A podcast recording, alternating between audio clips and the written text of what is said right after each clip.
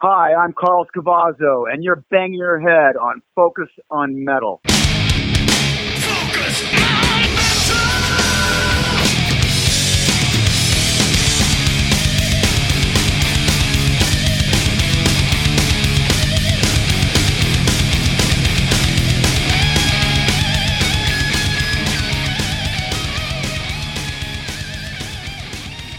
Hey, Metalhead Scott Thompson here, welcoming you to that which since 2010 has been known as Focus on Metal. I know what you're saying. Why now? On episode 392, do you suddenly point out that it's been known as that since 2010? Well, it's because it's another anniversary show. That's right. Uh, you know, a few weeks ago, we celebrated uh, with James Kottak with the 30th anniversary of the self titled Kingdom Come release. And this week, a little project that Richie was putting together as we celebrate the 30th anniversary of the QR release from Quiet Riot. And I know you're saying, why were you celebrating the uh, QR release from Quiet Riot when a lot of people really look uh, look down on that one? Well, one because nobody else is going to do it. And we always like to try to be a little bit different. But also, you know, we've had uh, three out of the four guys that are on that album have been on the show at various times. We've had Paul Shortino on twice, and we've also had Sean McNabb on. And as of this week, we will also have uh, Carlos Cavazo on. So the only other outstanding person on that album would be, of course, uh, Frankie Banali. So I think that taking all that into account is a, pretty good reason to be celebrating uh, the QR album. So there you go. That is what is in store for the show this week. So uh, we'll start it off with a chat that Richie had with Carlos Cavazo. So pretty great having Carlos on the show. And we will follow that up with a long conversation that Richie had with Paul Shortino, just a, a little short period of time after the Carlos conversation. And, you know, Paul's going to talk all about some pre days of Quiet Riot, what he was doing, winding down Rough Cut, and then into the album, as well as giving us the uh, latest updates on what's going on with raiding the Rock Vault.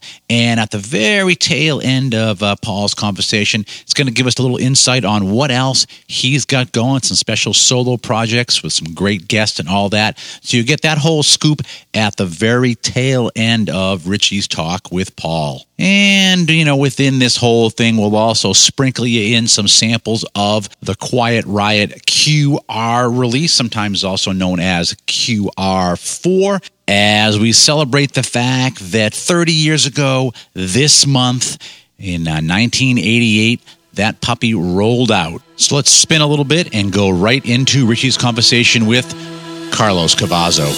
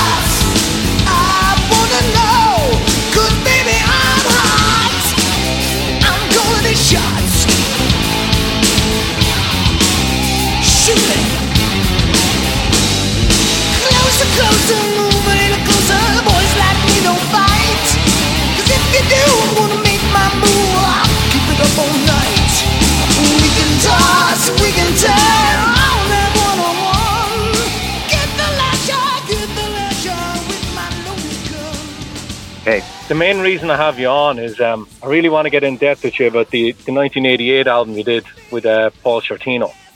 uh huh. Um, I'm a huge fan of that record. Oh, thank you. So, you know, and whatever else you've got currently going on, feel free to uh, discuss that. Sure, whatever. Yeah. Um, to discuss anything. So. Okay. So I want to go back a little bit before you did the album with Paul. Um, Uh-huh. when you fired Kevin, um, out of all of you, who who do you think took the most convincing that that was the right thing to do? Um, when I ask that, I'm talking about the other band members or management and maybe the label. Uh, it, it was a combination of everybody, the band, the label, and the management. They thought Kevin at the time was a detriment to the band's success, and I think it, it, you know, his behavior might have been a, a detriment to the band, but I think getting rid of him was even a bigger detriment. It was probably the, you know, some the original band's always better, obviously, but I, I did enjoy working with Paul. He's an amazing talent, good songwriter, great singer, and that that was a good, really good record. But uh, probably didn't get received as well as some of the records that we did with Kevin. You know, Yeah. Now, who who, who had the job of telling him he was fired? You know, I don't even remember. I probably was our manager. Okay, so that'd be Warren Entner. Yeah, correct. Okay, okay. So, wh- when you got rid of Kevin, you, you obviously pro- you sat down and you wanted to change the name of the band. Would that would that be fair to say? Um, no, I, I don't. I don't remember wanting to change the name of the band. Um, uh, I, I, I remember just wanted we all wanted to keep the name. Maybe it had been mentioned. I don't remember now. Okay, so tr- trying to find a replacement singer to sing on, on the next record. I, I believe one of the guys you tried was John Corabi.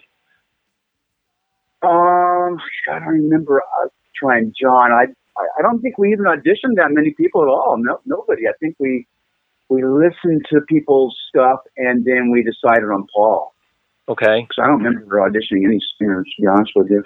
okay. So what? Just people sent in a load of tapes and you, all of you Yeah, guys they sat did, down. and we got a lo- we got a lot of good uh, people, you know, responding, and uh, we we settled on Paul mainly because we knew him and he's from our area, and uh, we we knew his vocal ability from Rough Cut. You know, we knew he was a great singer. You know, Yeah, and did you did you want a singer that was going to s- suit the style of music you, you you were hoping to write, or did it did it just evolve that way when Paul joined the band anyway?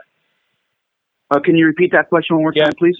Did you want a singer that suited the style of music that you, you thought you were going to write, or or did it just evolve that way naturally when you got Paul in the band? Uh, I think it just evolved that way naturally when we got Paul in the band because his type of voice was a little different than Kevin. So I think our writing maybe got a little different to match you know what he was doing. You know. Yeah, and when you did the audition with uh with Paul, can you remember what he sang? Uh, I don't off the top of my head. I think I remember auditioning him. I think at the recording studio, if I remember right. Okay, Uh, it's been so long. Uh, at at Pasha Studios, I think he came in and he sang over a couple of tracks that we had. yeah. That's how we uh, auditioned him. Now, Spencer Proffer was producing all your records at the time. Um, hmm Did you want to try and get in a diff- and try a different producer, or were you just tied to Spencer because of the, the deal you had? Uh, we were pretty much locked in with him with the deal that we had, but you know he was a good producer for us at at at, at that time. He, he did he, he did it. He made us a hit, and uh, he had a lot of good ideas. He got the best out of us. You know, but as time went on, I think maybe we just outgrew each other, and uh, we wanted to change, and you know he probably wanted to change. I don't know, but uh, that can happen. You know, Yeah. unfortunately. And how did you get on, Carlos, with him in the studio personally? Was you, did you find him Uh, easy to work with? Um, not particularly. I think I got along with him better than some of the other guys in the band. Uh, um, I'm probably a little more tolerant of people than some of the other guys in the band. A little easier going personality. And, uh, you know, I, I was, I never got in any big argument with the guy, but, um, I, I didn't trust him, you know, like he just seemed like he was out looking for himself kind of thing. I don't know. Yeah, it's. I interviewed um, Duane Baron a while ago, the engineer, and Uh-huh. I don't know whether you ever worked with Duane because he worked a lot with Spencer. I think you, you I did. I loved Duane. Yeah, and he worked with Tom Werman around the same time he was working with Spencer. Now, I asked him the main difference between the two, and he said that in general, Tom lets the band be the band, but Spencer Yeah. tries to mold the band in the vision that Yeah. he thinks it's going to be. Would that be correct? I, I I believe that. Yeah, that's a good statement. Yeah, and well, when you got Paul in though, he's dealing with a different band. So is he trying to mold you guys to be the older version of Quiet Riot, or is he actually allowing you guys to be the band now? If you understand what I'm saying. Yeah, I do. I don't think he was trying to mold us into the old Quiet Riot. No, I, I, I think he was he understood what Paul was about, more of a bluesier kind of singer, and I think he was trying to go with that. You know, Spencer's not dumb. He, he's smart. You know. Yeah. So Paul came into the fold, and of course he was managed by uh, Wendy Dio, and of Correct. course you guys would have been managed by Warren Entner. Did that cause any friction at all having two managers? Yes, it did. Of course, it does. Um, you know, because everybody has their own ideas, but um, we tried our best to work through it, and uh, I think we got through it pretty well. Yeah, and when you started to to write the album, um, I believe Chuck Wright was still in the band, Yes. and I know Chuck was kind. It was like House of Lords was coming up at that time, and he, he moved to he, he moved to them. But how did that all come about with you guys? Like, were you made aware that that that that was happening at all, or was it all like behind your back? Um, yeah, we were made aware. Actually, Rudy was going to do it with us too. We rehearsed with Rudy once or twice, but then he took off with Whitesnake, and then uh, Chuck did that thing with uh, us for a little bit. Then went with the House of Lords, and we ended up getting Sean McNabb. Okay, Um, did, did you yeah, get we a went through like three, Yeah. three guys. three? Did you get a sense at all that Chuck wasn't happy with what was happening? Was it the direction of the music? Oh yeah, I did. I mean, you could tell when people are just not with it. I think he he had a little high hopes with the House of Lords because he always liked playing with that band, which I understand. You know, there's a Yeah. good band and nice people. I'm friends with all the those guys in that band, and uh, he thought he'd give it another try, I guess. And you know, whatever happened happened. But Yeah. So so tell me about tell me about finding Sean. Uh, Sean McNabb was in the uh, Los Angeles club scene playing with some bands, and I think Frankie had gone down and, and noticed him and saw him and told me about him, and uh, we auditioned him, and he's he's a great guy, nice guy, and uh, played great, looked good, and uh, he fit in really well with us. So you know, he Yeah. joined up. He was a lot younger than you guys. Oh yeah, he's like probably at least ten years younger than us. I would think, maybe even more than that. Yeah. And how, how was he in the studio? Would he would he have been like a pro in the studio when he was that young? Oh yeah, he was never a problem. I, he was always good in the studio and live. You know, and I've worked with him in a lot of things, and he's always on top of it. You know, really good. He always seems to be one of these guys that you, when you look at all a lot of the hard rock bands, if they needed a bass player, Sean McNabb was one of the guys because he could sing and he could Yeah, play. exactly. he's the go-to guy. Yeah, you, you should you should be in that hired gun movie. yeah. Right. I've actually met Sean. He's an awesome guy. So He is a really nice guy. Yeah. yeah. So you remember the first song or the first set of songs you wrote when you sat down to write that record? Pardon? Can you remember the first songs or the first set of songs you wrote when you like, were that, on- that album, Yeah. uh, we got together. I think it was like uh, calling the shot and uh, the Joker.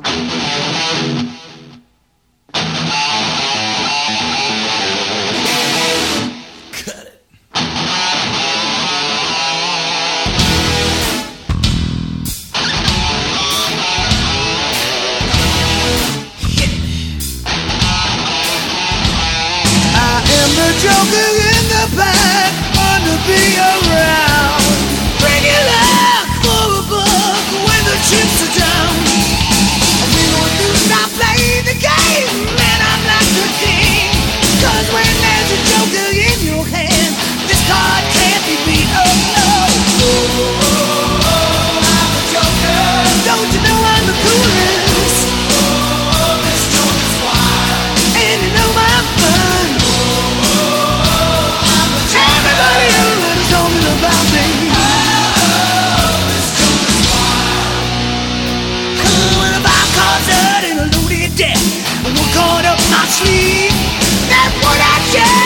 looking back, this Joker takes his queen. Aces high.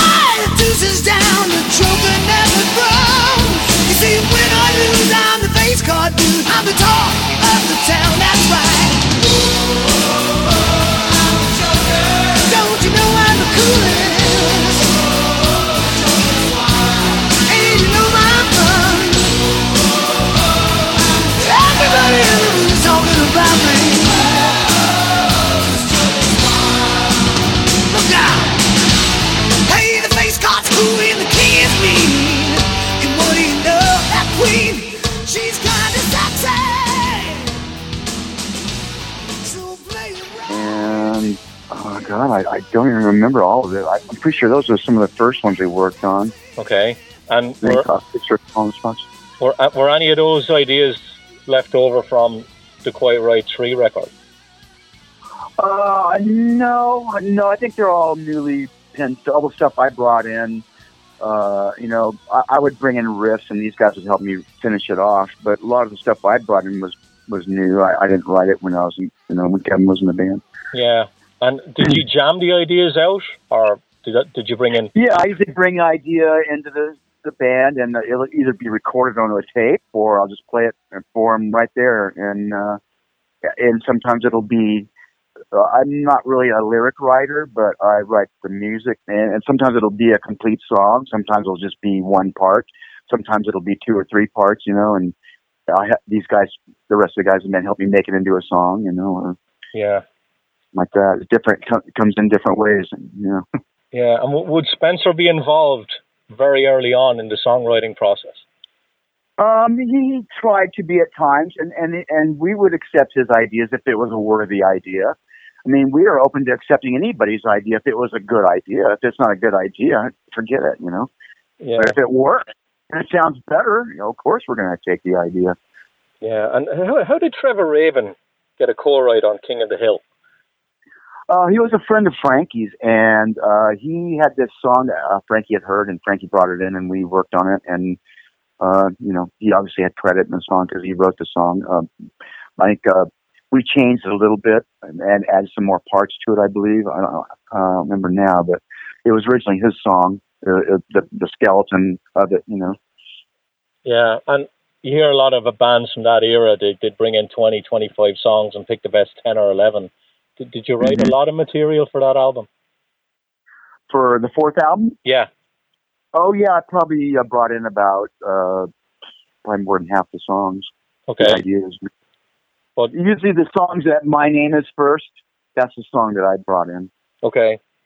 So, but what, what I'm, t- I'm That's saying, the one that I did on on uh, every, every song I wrote. I make sure that I brought into them, and I make sure my name is first. You know. okay, okay. But did you did you complete a lot more songs in demo form than actually made it on the record? Uh, yeah, I believe there was a couple other songs that didn't make it on the record. Okay. And did they end up in Japanese bonus tracks, or they're just on the? Uh, no, not that I know of. I got any st- songs that didn't make it on any of our records. I have copies of on cassette and CD. You know, over the years I've kept them. You know. Yeah, yeah. And did the label show a keen interest at all in wanting to hear the album as you were making it because it was going to go in a different direction? Um, I think at that point the label was kind of over us. You know, after all the drama that Kevin put them through, and, you know, all that. I think at that point they were not super hot on us. You know, to be honest with you. Yeah. Uh, Did you doubt the the songs at all at any stage during the recording and the writing because it was so different? I'm sorry. I can you repeat that? Did you like doubt your doubt the songs because they were so different to uh, what what Quiet Riot was about before then? Did, did I what? I, did sorry, I don't understand. Did you doubt Did you doubt yourself or the songs at all because it was so different that it was going to be going out under the Quiet Riot name? Uh, no, I just, um, just for some reason with Paul, there's the writing just kind of came naturally. We didn't have to, you know, we we would get together with him, and the way he sang would kind of make our writing change a little bit. It seemed like, you know. Yeah. Was Spencer the guy, the type type of producer that tracked the band live on the floor to get a take? Would try to do what? He, would he track the band playing together live to try and get a take, or would you all record your parts Oh. individually? Um, we did all a lot of tracking a lot of times live, bass, guitar, and drums, and even a scratch vocal. Even with Kevin, we did it that way. Pretty much a lot of our recordings, uh, and everything would be isolated. And usually the the first track we try to just get the good drum sound because we can always redo the bass and redo the guitar and obviously redo the vocals. The vocals will always be, be a scratch vocal just to keep us, you know, uh, in tune to where we are in the song. You know, the chorus, the verse. You know, we won't get lost. And the singer would usually sing along just to keep us in uh, in track. And then sometimes if my guitar part was great, we'd keep that and you know add more to that or if not, we'd erase it and just redo it all. And same with the bass. If the bass was keepable, we'd keep that.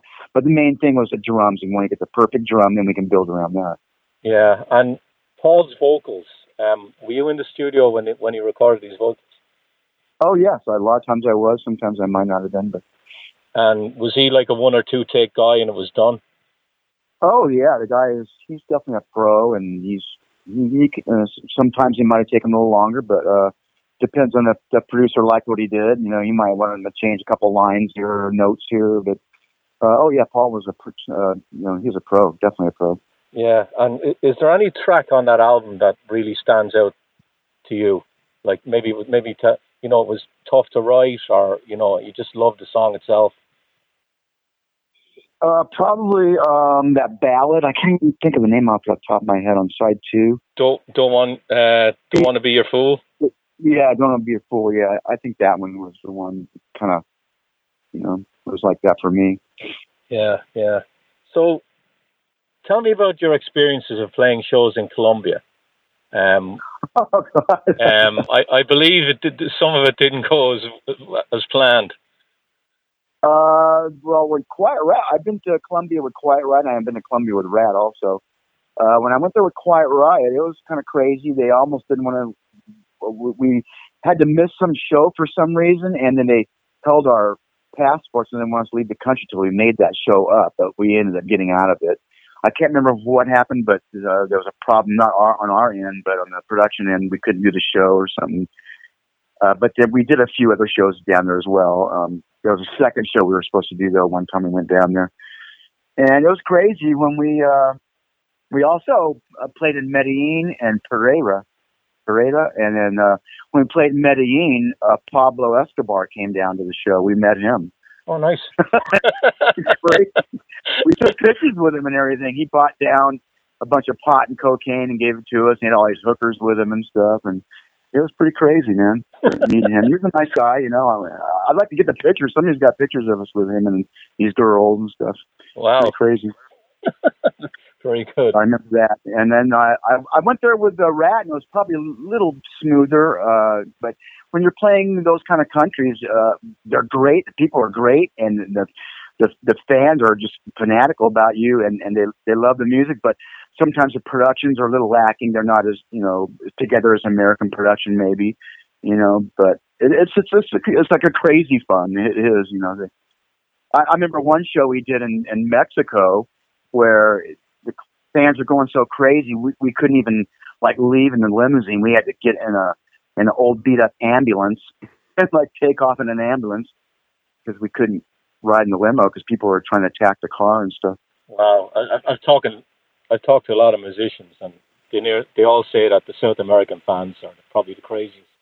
Really crazy. Oh yeah, they light their shirts on fire, and uh, they've thrown drugs up on stage. Uh, snake with the head chopped off. I've seen a monkey on stage. Uh, you know, underwear, uh, food, uh, you know, knives, all kinds of stuff. Knives. Wow. Yeah. And some guy had a monkey on a leash, let it go all over the stage, really long leash. and one time I, I saw a chopped up uh, snake with a head chopped off right next to my pedal board. I go, oh my God.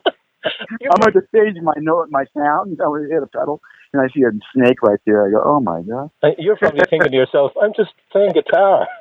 yeah. what the hell's going on? Yeah. That was pretty. Cool. Have Have you ever gone into um, a country and, for whatever political reason at the time, you kind of feared for your safety?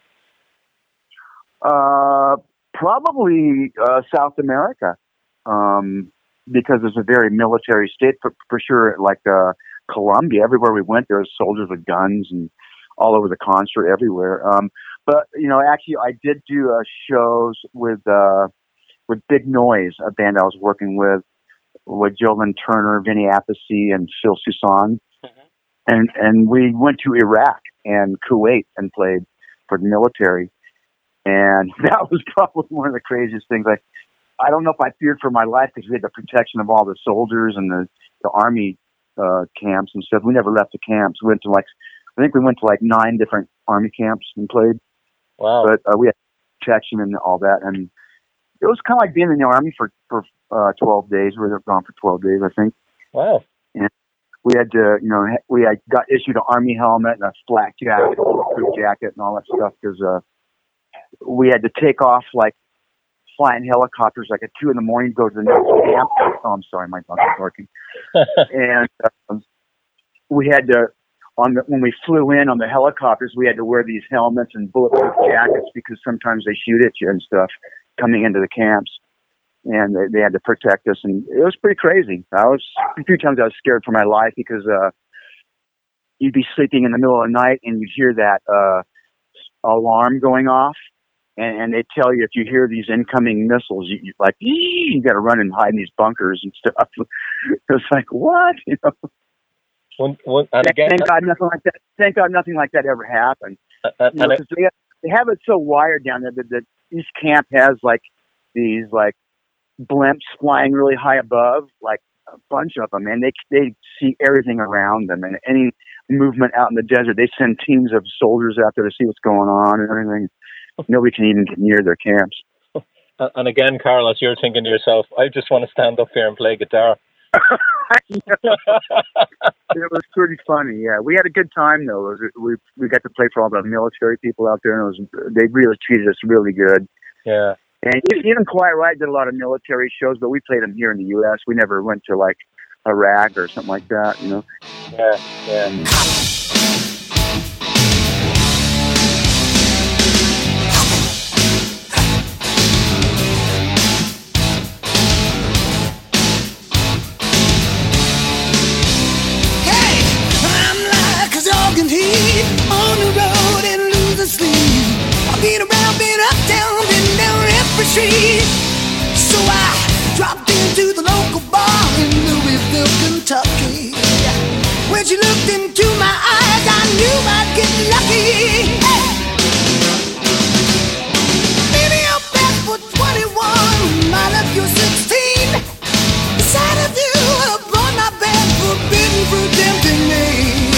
Gotta get closer to you, time to make my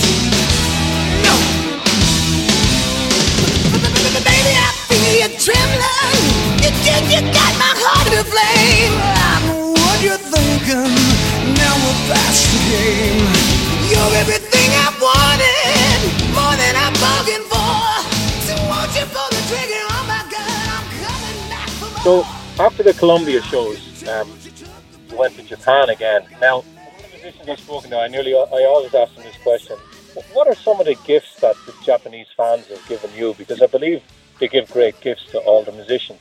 You know, you're right. They're they're really big on giving gifts to to, to bands. Uh, I've gotten all kinds of stuff. Actually, right now, I got this little like a doll someone made of me, and my wife has in her office. But I've had it since like '83.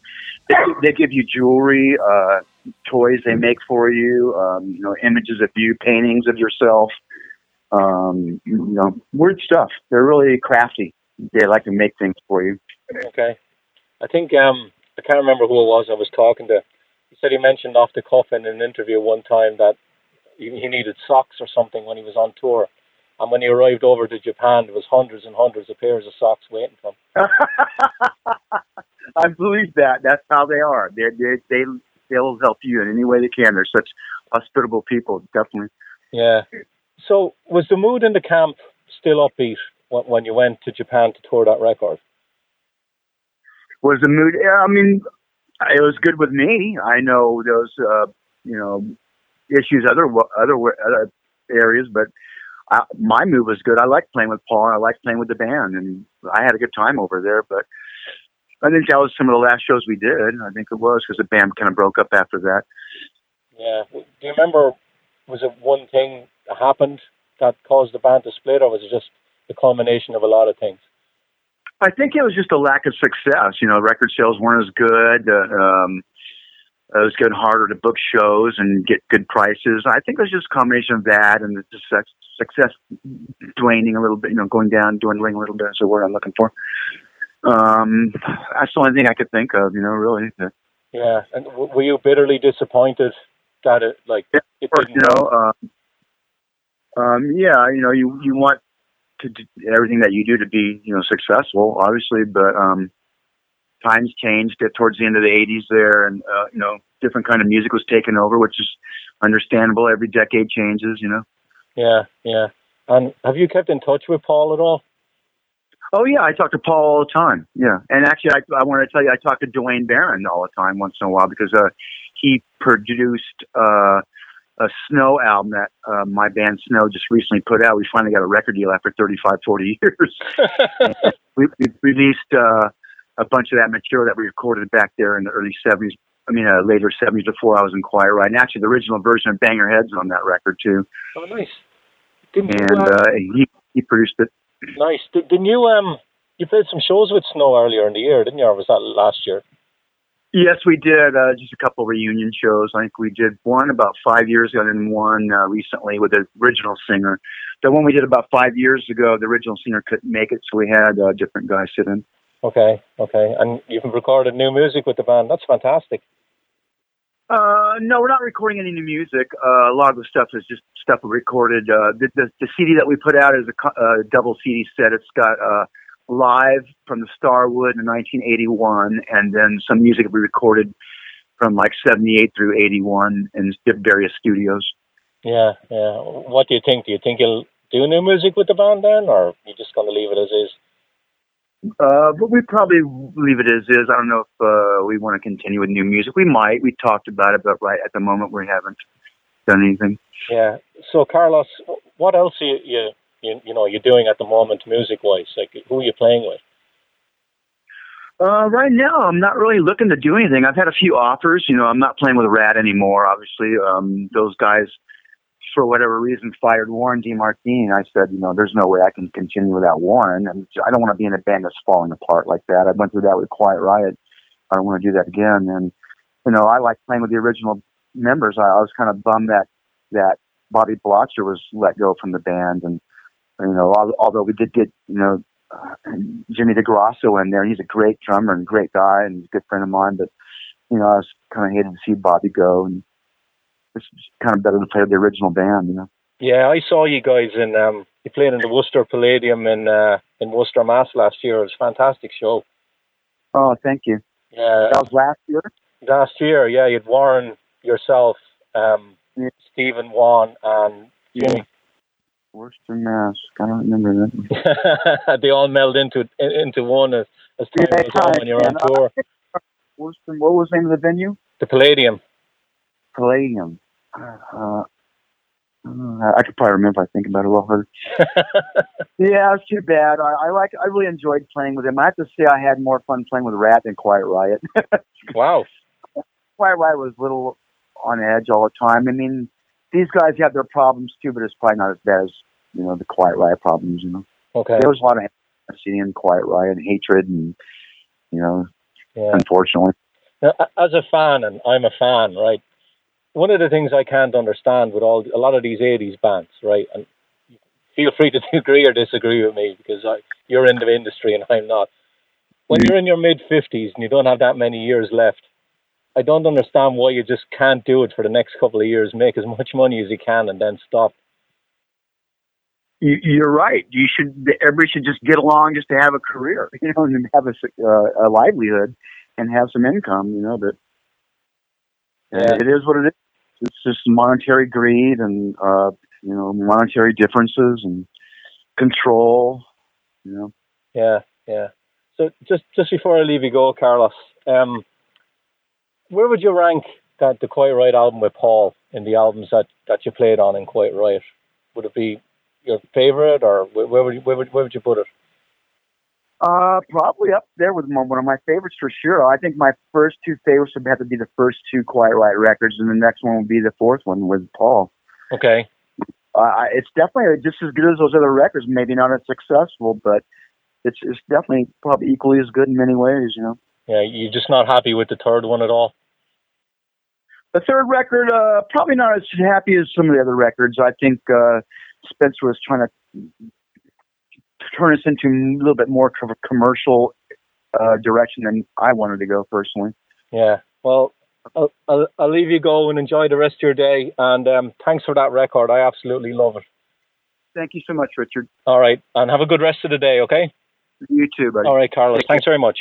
Bye. Take care. All right. Once again, thanks to Carlos Cavazo for taking some time out to talk to Richie all about the uh, the QR release from Quiet Riot. And if you want to hear some more conversations with Carlos, one thing you could definitely do is check out uh, Bob Nalbandian's Inside LA Metal series, especially the uh, the earlier ones, because of course Carlos was a part of Snow as well as Max Havoc, which were two bands that played a big part of the early days of LA Metal. And really, just besides the whole Carlos conversations in those DVDs, they're just an awesome set of DVDs to have. So I would just urge any of our listeners to go out and pick up all three volumes of Bob's Inside LA Metal. And with that being said, what do you say we switch over and go into our conversation that Richie had with Paul Shortino?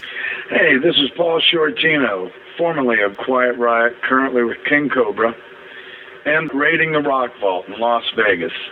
You're listening to Focus on Metal, here with Scott Thompson. Keep rocking. Good morning, Richie. Yeah. Hi, Paul. How are you? Good. Nice to talk to you again. You too. Paul, the reason I have you on is um, I spoke to Carlos Cavazo a few weeks ago all about the Quiet Riot album. It's 30 years old in October, I believe. Oh wow. So I was figuring I'd, I would would get into that a bit. Okay, cool. But I do want to ask, um, how's raiding the Rock Vault going for you? It's going great. Yeah, You know. Yeah, it keeps my voice rocking. You know. Uh, actually, my voice is in better shape from the show because I'm singing six to five nights a week, and uh, it's just great for the muscle, the voice, and uh, I think my voice has gotten better um, from doing the show.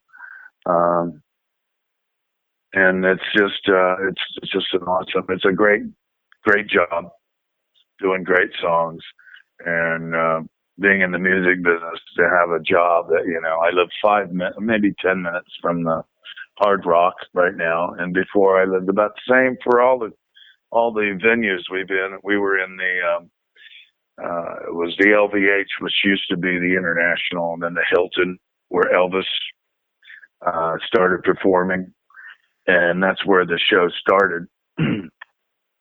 I helped get the show in there and hooking the uh, producers up with uh, people that were the uh, Rick White, the entertainment director of the hotel, Mhm. and um, and then we were there for about a little over about a little over a year and a half, and then we moved to the Tropicana, and uh, we were there for a little over a year and a half as well. So it's going on its fifth year. It's been number one musical for the last four years, and uh, it's being. Uh, we're right now into the process of the best show in or voting best shows in Las Vegas, best tribute, best musical. We were the best musical for the last four years. wow. So uh, it's great. It's great working with a bunch of great guys, um, uh, great attitudes. You know, um, so it's it's been a really great journey.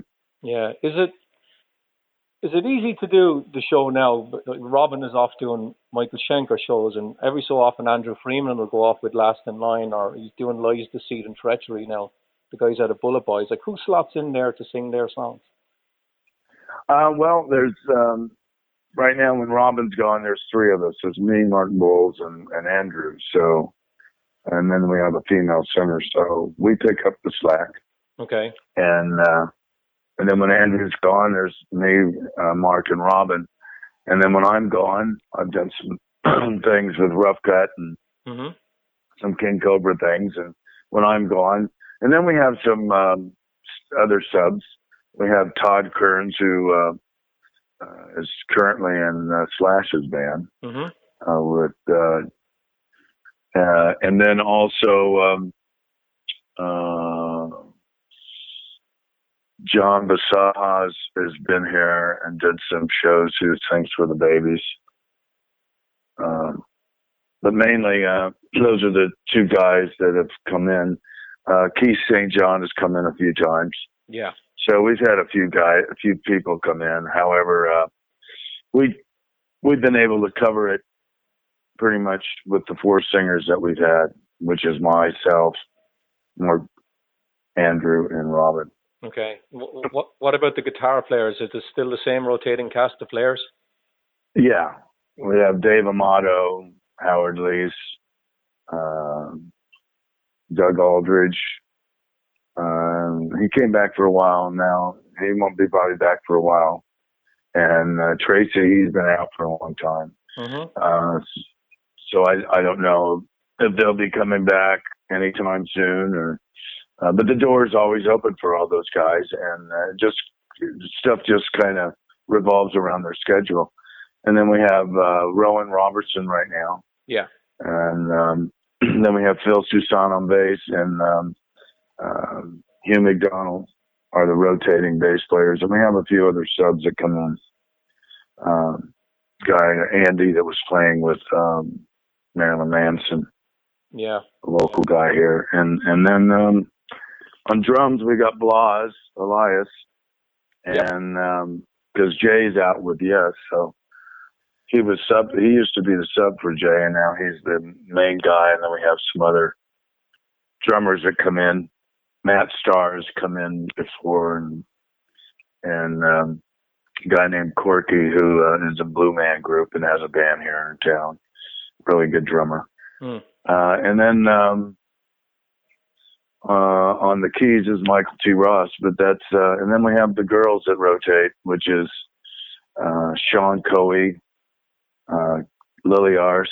Sean is with uh, Dweezil Zappa and um, uh, Meatloaf and works with him on, on and off. And um, and then we have Megan Ruger, who was uh, a voice, uh, actually from that TV show, The Voice.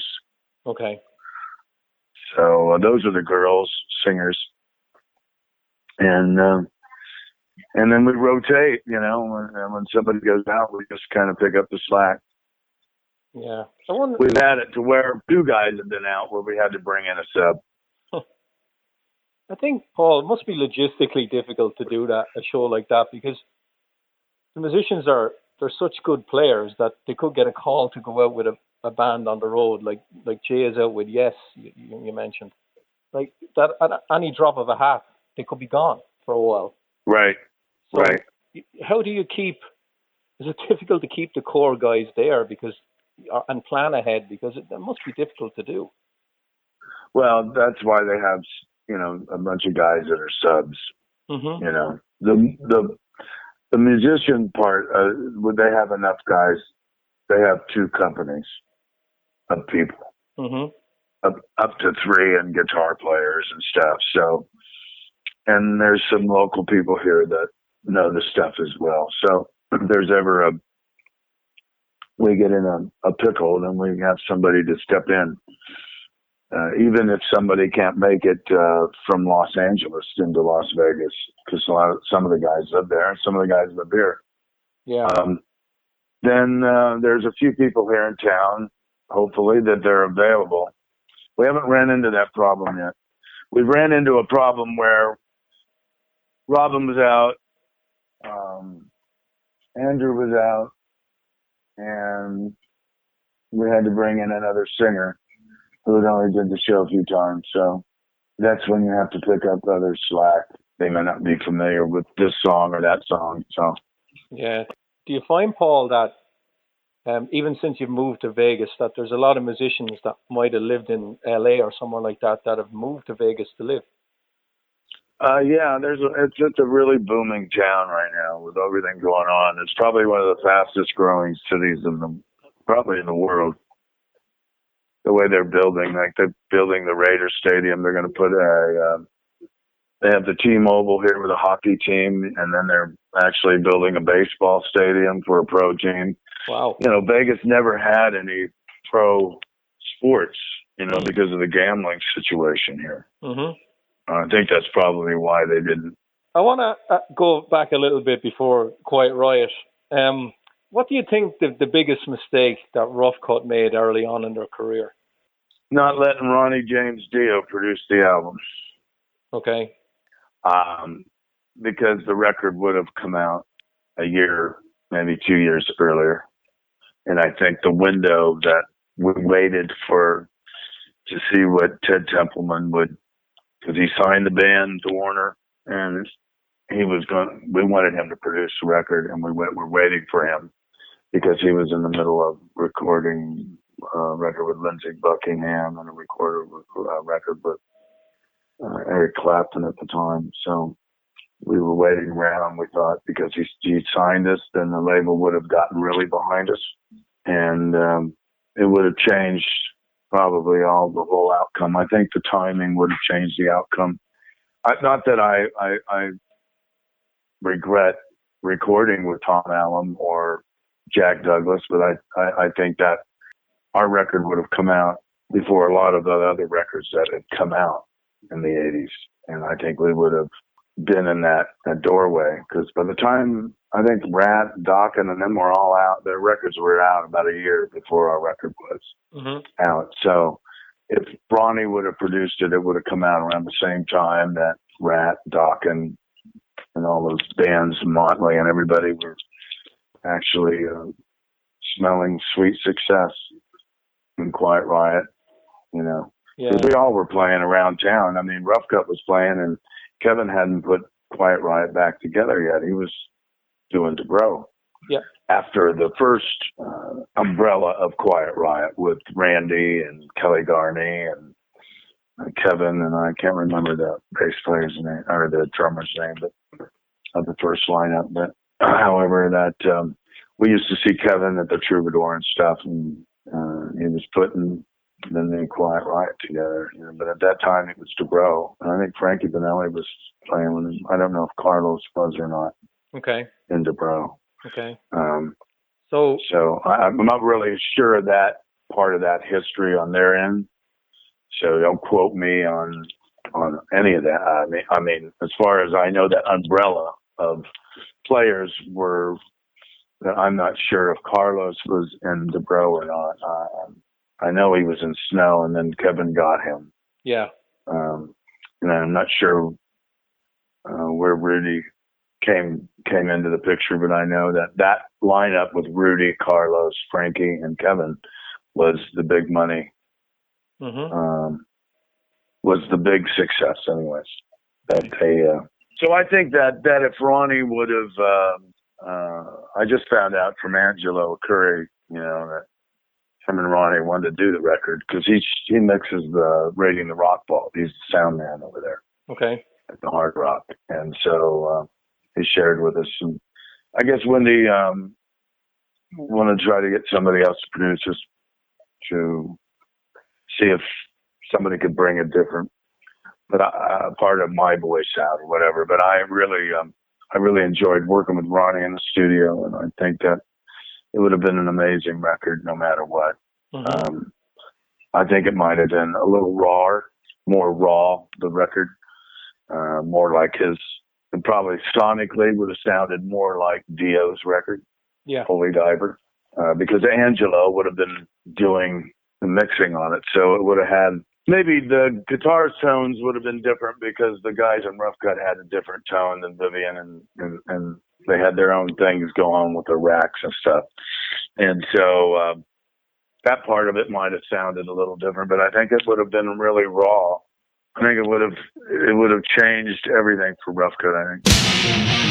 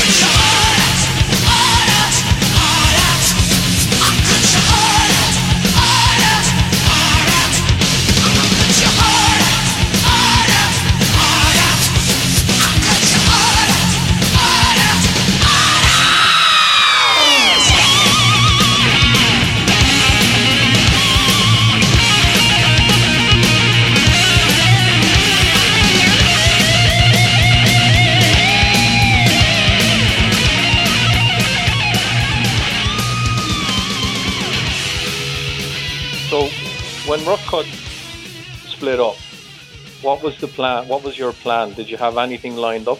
Well, what happened was is that we were in Japan and Quiet Riot was ahead of us, so we were both touring back to back, and um, I had met every. I'd gotten really close with all the guys doing the Stars, pro- uh, the hearing aid project. Yeah.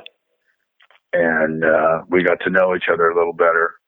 Um, and I guess what had happened is that in Japan, uh, I'm not sure if Kevin decided to part ways with them. Or, you know, I've never been really clear on that. But anyways, the band and Kevin they parted ways in Tokyo, and we got back from California.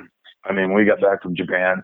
Basically, there was a rumor around that you know the Quiet Riot was looking for a singer, and what, well Wendy did, uh, manager. So she uh, uh she uh, got a hold of them, and uh, and Rough Cut had gotten dropped from their label, Warner Brothers, and um, so we were looking for a new deal. And at the same time, um, they uh, they asked me to check it out. And so in the middle of recording stuff, I went down and checked out, you know, the Quiet Riot thing. Um, probably were recording with them on and off for almost a year, you know.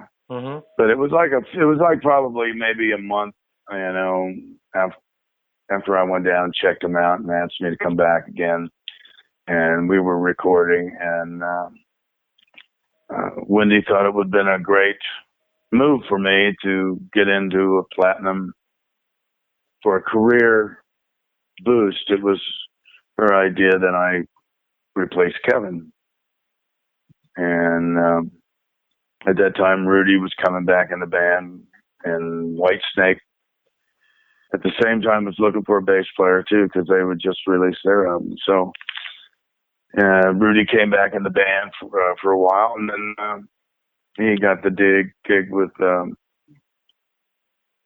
uh, Whitesnake, and Chuck Wright decided to leave. He was back in the band, and he uh, Quiet Riot, and he decided to go back to House of Lords, Yeah. and so we. Now I left Quiet. I left Rough Cut, and said I was going to do the. Uh, uh, Quiet Riot thing, and um, so I was playing bass for a while as in the writing. So we were rehearsing as a trio. Okay. I, I played bass, so uh, so we were writing some of the songs. You know, I helped write the bass parts to uh, "Coppin' a Feel" and "Stay with Me Tonight," and So it was really cool to be playing bass again. So uh, that's what happened to that. And then we uh, wanted to cut three songs. One from a, uh, a writer who wrote "Man in the Mirror" and whatever we call it, Russ Ballard. Anyways, um, see where was I at? Um, Now, one question before you go any further, Paul. D- do you know they auditioned John Corabi before you? no, I didn't. Yeah, it's in the liner notes for the Rock Candy Records, the reissue. Frankie said he he, he wanted John Corabi initially. Ah, that's news to me. I never heard that before, so that's that's interesting. Yeah, So, oh well, that that's uh, that was a good choice. yeah. But I think I think actually wasn't Corabi and uh, Motley at that time. No, that was um, oh no, that was 90, 92, 93 when he joined Motley. Oh, okay, okay. Yeah, and this was around '89, I think, wasn't it? 80, yeah. 88. '88, '89, I think that Yeah. was the time period. Well, we went into litigation for a year after cutting three songs. We cut "Stay with Me Tonight" and um, "Your Time Is Going to Come," which Tommy Lee and Frankie never made the record. Did a um, uh, drum drum off between each other in the middle, like a drum war thing. hmm Never made never made the um, the record. That was a Russ Ballard tune. Your time is going to come. I think we recorded one other song. Well, the only song out of that was "Stay with Me Tonight" that made the record. And for a year, we went into uh, renegotiating their whole contract with Pasha because actually they only had one record to do left to do on Pasha, and then they wanted to go off and go directly with CBS or Columbia, CBS, Columbia, whatever, Mhm. Sony. And um, when Spencer heard me sing, because they kind of kept me a secret, then he he wanted to renegotiate everything, and so they had signed. Um, they had a deal like an old Motown deal, so we went in to renegotiate not just the record deal, but the publishing and stuff like that. So it was a long, a long, long process, really. It was about a year of litigation Wow. before we could even get back in the studio. I spent a fortune getting uh, getting into that band and, legals Yeah. legal uh, fees. And so uh, once we uh, once we recorded the record, but in that year we did a lot of pre-production, working on songs, and went to Japan, did some I think it was Japan Aid, and performed there before any anything was recorded. So Yeah. Did, did did did you sit down, Paul, as a group, and decide what direction the music was going to go in, or did you just write songs? we just started writing songs and um and we just picked the best songs that we came up with um they wanted to be a little different than well with my voice was more of a bluesy kind of style and voice so it was interesting where spencer took me because he took me to places that i never thought i would sing like that you know Mm-hmm. Cause I was a girl with a comedy, a puzzle, just like you don't bite. you know, I mean, it's like, you know, I would never, and he's on the other end of the, you know, through the looking glass there, you know, in the control room, and he's going, you know, I'm going, I gotta make sense out of this. Okay. I had a great rapport with him, though. I really enjoyed working with Spencer. He brought stuff out of me that, uh, that I didn't think I could do. And however, uh, some of the other guys had worked with him for so long, and I don't know what their feelings were, but I know that was it was just the whole thing was really trippy. Going from a band that was friends and you know what I what I missed about the rough cut thing when I uh, got into Quiet Riot, it seemed to become more business. Um, and um, then we still had camaraderie, but not like you know you have with your first band or your first love. You know, yeah. you know what I'm saying? It is Mhm. that I'm not trying to compare the two. It's just a it's just a different thing when you're together and you you go through all you know like just like I'm sure Quiet Riot was different with Kevin and all of them from the bottom up when they were touring out of you know when you're touring out of a, a Winnebago or, or, or cars and you go from that into a nice bus and you've got a song on the radio and you're hearing it everywhere it's, it's a whole different vibe Hmm. So you know yeah, so Paul, what did what did Spencer do to push your buttons in the studio? Like, would he scream at you, or would he, is he the type of guy that would put his arm around you? No, I, I'm. I, what's really interesting is most of the rough cut stuff I did, I didn't really have too much guidance from the producers. They would just say, oh, "This guy can sing, let him just sing." You know, whereas I thought it would have been great to have, you know, on some aspects they would they would, you know, offer some kind of information. So he would what what what was going on with the producers that I'd worked with before is, is that they would let me sing and do my thing because they go he could sing, you know. Hmm. And with this situation, it was he he wanted also he wanted writing credits and whatever he could do to get that, you know. I mean that's what Spencer was, and every song he's he's got some writing credit on it, whether he wrote a couple words or a couple little melodies, which usually producers do that, and that's included in their fee. They get paid up front and they get a certain amount of points. And usually when they do that stuff, that like what Mutt Lange did with, you know, uh, Def Leppard and Shania Twain, you know, I mean, they just they know what to do and what not to do. And uh, so, anyways, but Spencer gave me a lot of guidance, pulled stuff out of me, um, not by screaming at me, but just you know, shooting ideas to me. Uh, we had a really good rapport. We had a really good rapport. Actually, I had a very good rapport with all the producers I worked with, and uh, the difference was is that Spencer spent a little more time uh, with my vocals, and we had spent a lot of time in writing songs for a year because we were in uh, sorting everything out uh, with the whole new lineup and stuff. So it um, it was a great uh, great experience, a great learning experience. Um, some great times uh, uh, working there, and uh, the band being so close, hmm and then and we became really close working that record and working together. And then um, when it was all done, uh, then that's when the business shit kicked in again. So, Yeah, and that then that was with between the managers. yeah. I was going to ask you, Paul, about that. Was it a problem that you decided to stay with Wendy? What, did the other guys see that as a big issue? Well, I had um, I had no choice. I was already under contract Okay. with her.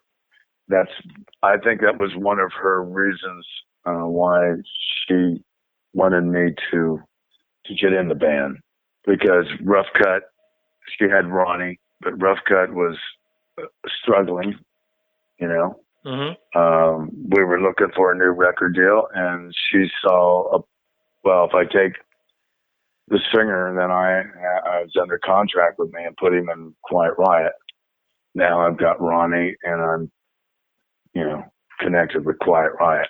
Yeah. I think she was looking at it that as that, that way, you know. And so, um, what was interesting is that we got the management down uh, instead of twenty percent, fifteen percent, and they were having to split it. So, I don't think they were happy about that. And and uh, uh, basically, what had happened is that we finished the record and we're ready to do the video, and I'm training getting fit as can be and going to uh, private choreographing uh, with a guy that did cats, going to the gym, and then I would go to rehearsal. And go first, I'd start out with a uh, workout, go home, have breakfast, then go and do a dance class, and then go before rehearsal to a private um,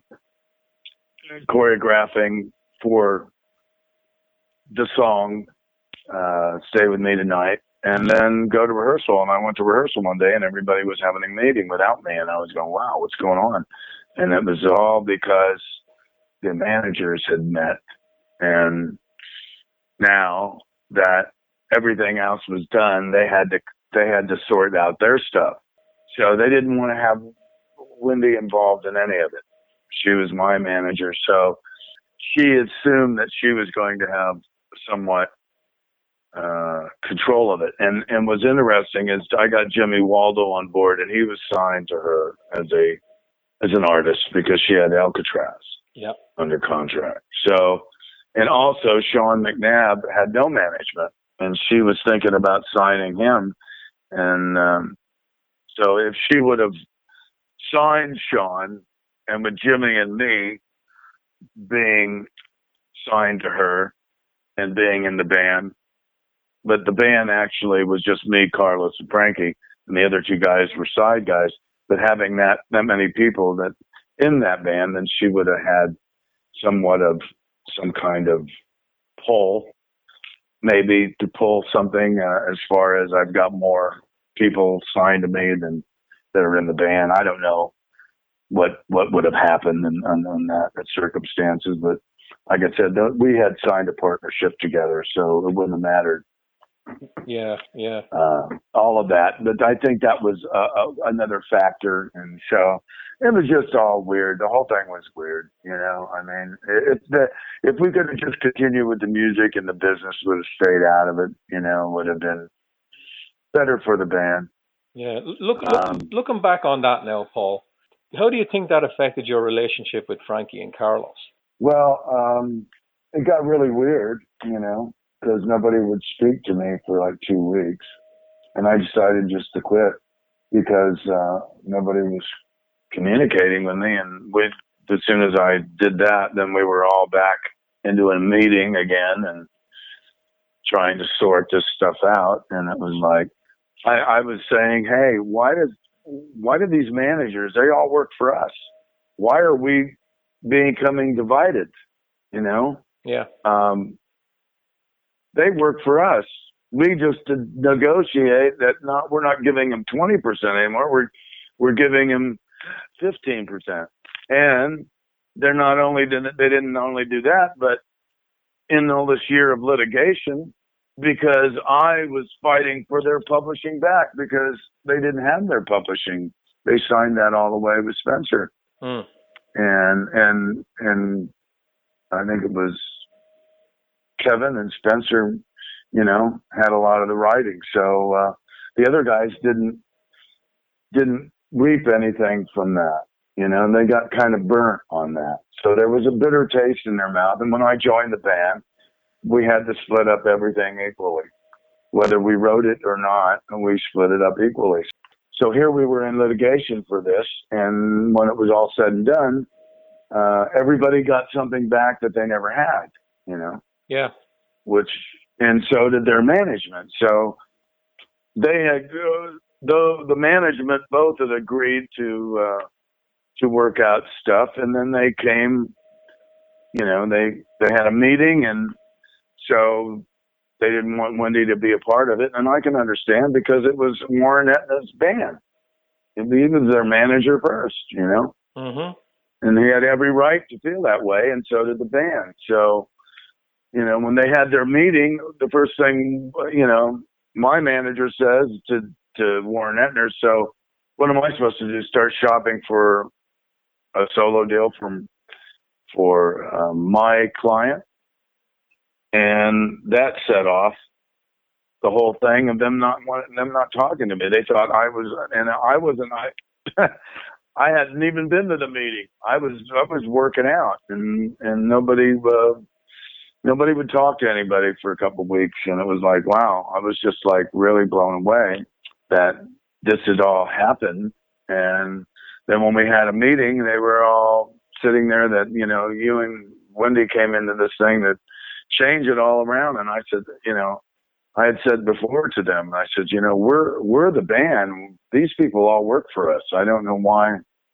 Yeah, I agree with you. You know, hey, You know, if this is what uh, this is what we want as a band unit, as guys, you know, uh, fine and dandy. Mm. So I, I don't know uh, whatever happened. Um, I only know that things got weirder and weirder and weirder, and I wish that we would have done another record. I, um, I think it, we just scratched the surface of what we we could have done. Yeah. Can I can I ask you, Paul, about just some of the songs that are on the record? Um, Don't want to be your fool. I asked Carlos what his favorite song was, and he said that one. Do you have any memories of writing that? Yeah, it uh, it's one of my favorite songs. The rhythm, the vibe of it, and Carlos' solo, and the words. I like the words. I think I I saw something that said, "Don't want to be your fool" or something, and it sparked a whole idea to write that song. Mm-hmm. Uh, I think Jimmy Waldo um, had some changes in the very, very the very beginning. I think he came up with some stuff. Carlos, it's just really trippy how that that song came out. Um, yeah, that was one. That was one of my favorite songs. Stay with me tonight. That was a that was a song I wrote in Rough Cut, Oh. and it didn't make it on the second album. Mm-hmm. And when we rehearsed it, we changed it around and made it a little different with a different groove. Bum, bum, the cadent, the cadent. Frankie came up with a different groove to the whole thing. Okay. And in uh, da da da da da da, calling the shots is a I- song actually I- that that I uh, love Paul. I love that song. uh, Frankie came up with that lick. He he heard it somewhere, uh, and so he came over one day and and he played this lick, and then we just we went off from that lick, and um, just came about.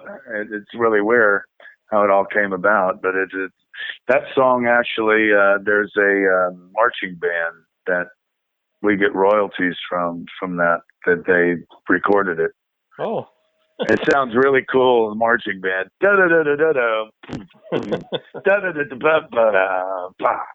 You know, so uh, yeah, those uh, there, and you know, um, I wrote um, with Carlos and them. Um, um, what is it? Um, I'm copping a feel. hmm Um, lyrically, me and a lady, uh, Mary Dean, is on the record. She um, she used to write for Motown. She wrote Half Breed for Cher, and she was a staff writer. I would write with her. She's on that record a couple times. She was she wrote the line like uh, "Forbidden fruit tempting me" Okay. on um, Calling the Shot. Dan dan dan da da da da da da See. Friday night I was feeling blue. It was gonna do what I wanted to. Looking fine in your naked dress. Na, na, na, na, na, na, na, na. She make it do it. Days so long. I can still remember some of that stuff. Yeah. What I about haven't uh, done it in a long time. what about uh, Run to You? What are your memories of writing that? Run to you, run to you. I actually uh, I wrote that in my living room, and uh, I wrote it about uh, Junior, my son. It's not about a woman. It's actually about my son, you know. But I put it in a relationship kind of thing because I couldn't wait to come home and see him when I was on the road and stuff. So that run to you, you know. Yesterday is dead and gone. My love's so far away, meaning my my son's so far away because I was a single father at that time. Mm. And uh, so basically, that song is written for for my being homesick for my son, and yeah, I wrote that in the living room. Okay. And actually, I uh, the chorus, I want to run to you, won't you go to me? Is it da-da-da, da-da-da, da-da-da? If you think about it, it's like same chord changes as all of my love, all of my love Zeppelin. all of my love to you. Yeah. So uh, mm, I'm gonna run. It's just the same chord change. It's just a different melody, but uh, uh, that that ran through my head uh, when I I was writing, and I went, "Wow, this this is the same chord progression." And then you can you know you can sing the different melodies, but it, it was interesting how that song that song just came about. I was like just sitting down and wrote I wrote the initial part of it, and then as we got together as a, as a band, we uh, you know Carlos came up with.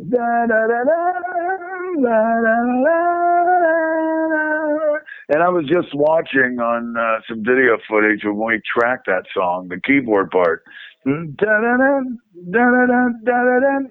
I was um, actually looking at some video footage of uh, some home video stuff, and my son and I were at Pasha, and Jimmy Waldo was tracking that part Okay. just just recently. So uh, yeah, I remember that song well. That's that's one of my favorite songs. And what about um the last track, Empty Promises? That song that was like one of the last songs we wrote. We went over to Jimmy's house where we did a lot of pre-production, and he had this. He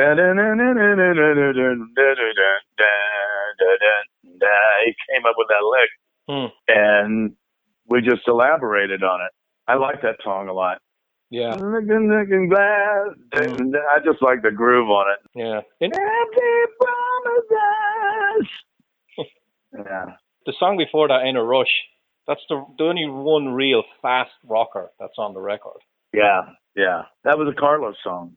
Okay. I don't really remember how that came uh, about in detail. Um, I know I had I wrote the lyrics and everything and everything, uh, all of that in the studio with Spencer, and um, didn't know really where it was going. You know, sometimes uh, guys can write really, you know, great stuff to fast songs. It's easier for me to write for ballads. Okay. I guess maybe because I am more uh, in tune with that space. You know, I mean, um, like Empty Promises is a fast song too. So, I, but I mean, really fast metal kind of songs are they're just uh, they're a little difficult, more difficult for me to to write. It's to hear melodies sometimes, and it's nice to get other um, input and direction from other people to help me out in that. Yeah, yeah. So, Paul, final question before I leave you go. Did you record any songs that didn't make the record, uh, like full song, or did everything make? Well, we did. We did two. We did three songs in the beginning, and like I said, the only one that made it was "Stay with Me Tonight," and then there was uh, "Your Time Is Going to Come," and there was one other one, but I don't remember what it was. And uh, those those were the only two songs because we spent so much time uh, in a year. We were able to, which I never had to, uh, the that kind of uh, luxury to do pre-production in a studio. mm-hmm. Um, and Jimmy had a Akai uh, 16 track. They were like a all one in unit with the tape, and that's what we did our pre-production on. And uh, we had everything ready to go after kind of just working on stuff for a year. Um, so when we got in there to record any more songs, we didn't have any extra songs. We knew exactly what we were going to do when we went in there. So. Okay. Okay. Well, Paul, I'm going to leave you go. It's been an absolute pleasure talking to you again. Thank you, my friend. Um, God bless you, and let's stay in touch, huh? Yeah, I'll try to get out to Vegas for the for the show. Please do, and I uh, I'll uh, let you know I'm doing a different project right now. So Okay. uh, it's uh, it's uh, it's organic.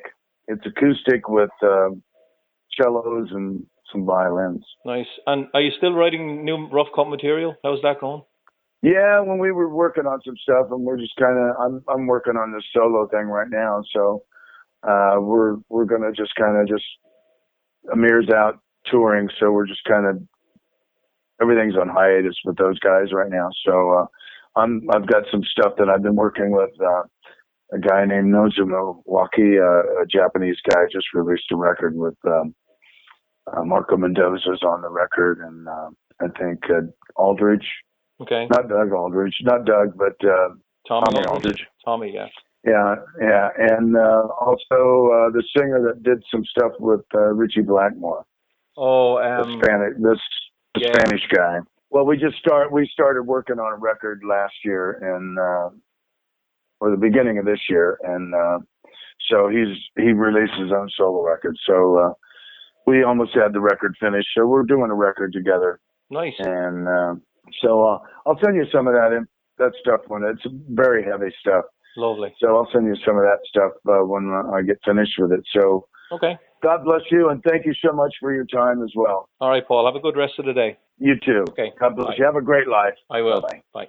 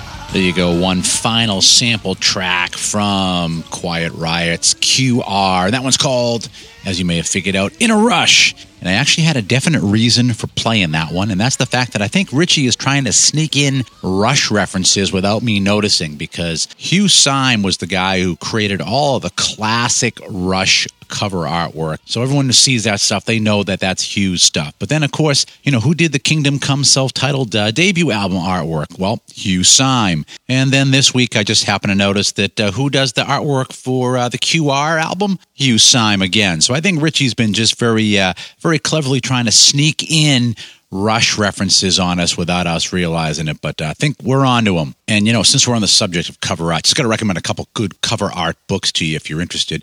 There's the one that Martin Popoff put up a few years ago called Fade to Black, which is an awesome, awesome uh, metal hard rock album art book that uh, Martin did a great job with. And then there's another one that he did with Malcolm Dome. It's called The Art of Metal. That one's even got a foreword by Lemmy. So another great book all about uh, about metal art. So if you want to learn a little bit about metal artwork and have a feast for your eyes at the same time, those are definitely two great books. And Martin is uh, by coincidence involved in both of them. So again, Fade to Black, and the other one is called The Art of metal. So thanks to Paul Shortino for coming back on the show for I believe this is his third appearance with us. Always great to talk to Paul and he's always got some great stories and always got stuff going on, tons of stuff going on.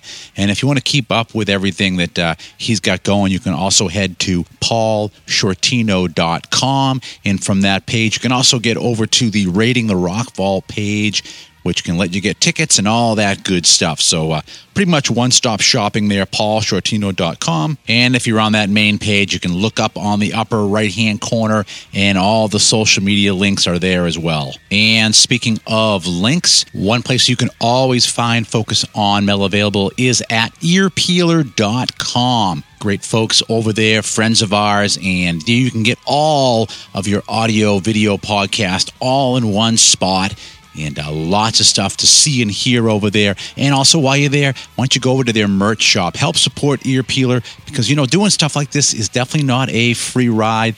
There are costs involved. And it's always good to get a little help along the way. So, Ear Peeler has set up a great shop of stuff that you can get branded with the Ear Peeler name, even golf balls. If you want to have Ear Peeler golf balls, go to their merch section and you can get it. So, once again, be sure to check out our friends over at earpeeler.com. And then, of course, for us, you can always go to focusonmetal.net, which is our main site, which is pretty much just our way of being able to give you every show that we've been running since 2010. All of that's there on our episodes page. You know, little short bios, all that good stuff. But also, you can get us on focusonmetal.blogspot.com, which is where we keep our show notes. You want to talk to Richie, he's always available up on Facebook and I am always there manning the Twitter feed. So that's it. There ain't no more for this week. Stick a fork in it. This puppy is done. So for Richie, myself, and everybody else here at Focus on Metal, have yourselves a great metal week. And until we talk to you again next week, remember Focus on metal. Else is insignificant.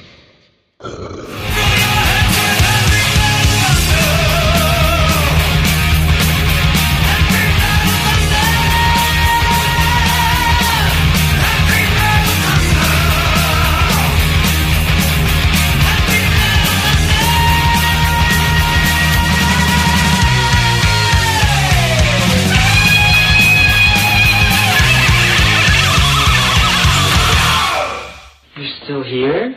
It's over. Go home.